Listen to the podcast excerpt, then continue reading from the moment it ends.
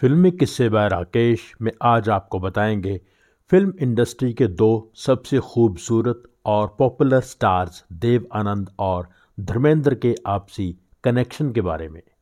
हमारी film industry की सबसे पहली और पॉपुलर तिकड़ी, यानी दिलीप कुमार, देव आनंद, राज कपूर, जब इंडस्ट्री पर छाए हुए थे, उसी दौरान धर्मेंद्र ने इंडस्ट्री में कदम रखा। धर्मेंद्र ने उन तीनों को अपना स्कूल मान लिया था। फ़िल्म फेयर कॉन्टेस्ट के ज़रिए धर्मेंद्र बॉम्बे पहुँचे। कॉन्टेस्ट जीत भी लिया, लेकिन फ़िल्मों में काम आसानी से नहीं मिला। संघर्ष चल रहा था। स्टूडियोज के चक्कर लगाना, ऑडिशंस देना जारी था। एक बार एक ऑडिशन के समय बाकी लोगों के साथ धर्मेंद्र भी लाइन में खड़े थे। तभी देव आनंद वहाँ आए और उन्होंने धर्मेंद्र के कंधे पर हाथ रखा और कहा don't be nervous you toughie you will make it you look good come on have lunch with me Dev sahab Dharam ji को अपने साथ ले गए। धर्म जी को यकीन नहीं हो रहा था कि ये सब सच में हो रहा है। धर्म जी ने देव साहब के साथ लंच किया।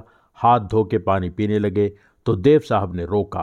और अपने आइस बॉक्स में से ठंडा पानी निकाल के धर्मेंद्र को दिया। धर्म जी ने तब पहली बार आइस बॉक्स देखा था। उस रात धर्म जी को नींद नहीं आई। वो यही सोचते रहे कि देव साहब के वो इतने करीब थे और इतना समय उनके साथ गुजारा। धर्म जी कहते हैं कि फ़िल्म फेयर कॉन्टेस्ट जीत लेने के बाद मेरा हौसला तो बढ़ ही गया था, लेकिन उस दिन जिस तरह से मुझे देव साहब ने मोटिवेट किया, उस वक्त मुझे लगा कि अब मैं कुछ न कुछ कर जाऊँगा। उनका कहना एक अलग ही बात थी। धर्म जी की बहुत इच्छा रही कि वो कभी देव साहब के साथ फ़िल्म करें, लेकिन देव साहब तो सिर्फ़ सोलो हीरो फ़िल्म ही करते थे। फिर एक मौका आया जब दोनों साथ काम करने वाले थे। तब तक धर्मेंद्र बहुत बड़े स्टार बन चुके थे।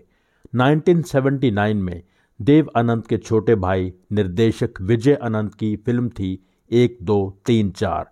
जिसमें धर्मेंद्र और देव साहब साथ काम करने वाले थे। शशि कपूर और ऋषि कपूर भी इस फ़िल्म का हिस्सा थे, लेकिन ये फ़िल्म बंद हो गई। फिर उन्नीस सौ छियानवे की film return of jewel thief में देव आनंद और धर्मेंद्र ने साथ काम किया। शूटिंग के दौरान देव साहब ने कहा था कि धर्म आज भी उतना ही शर्मिला है जितना शुरू में था।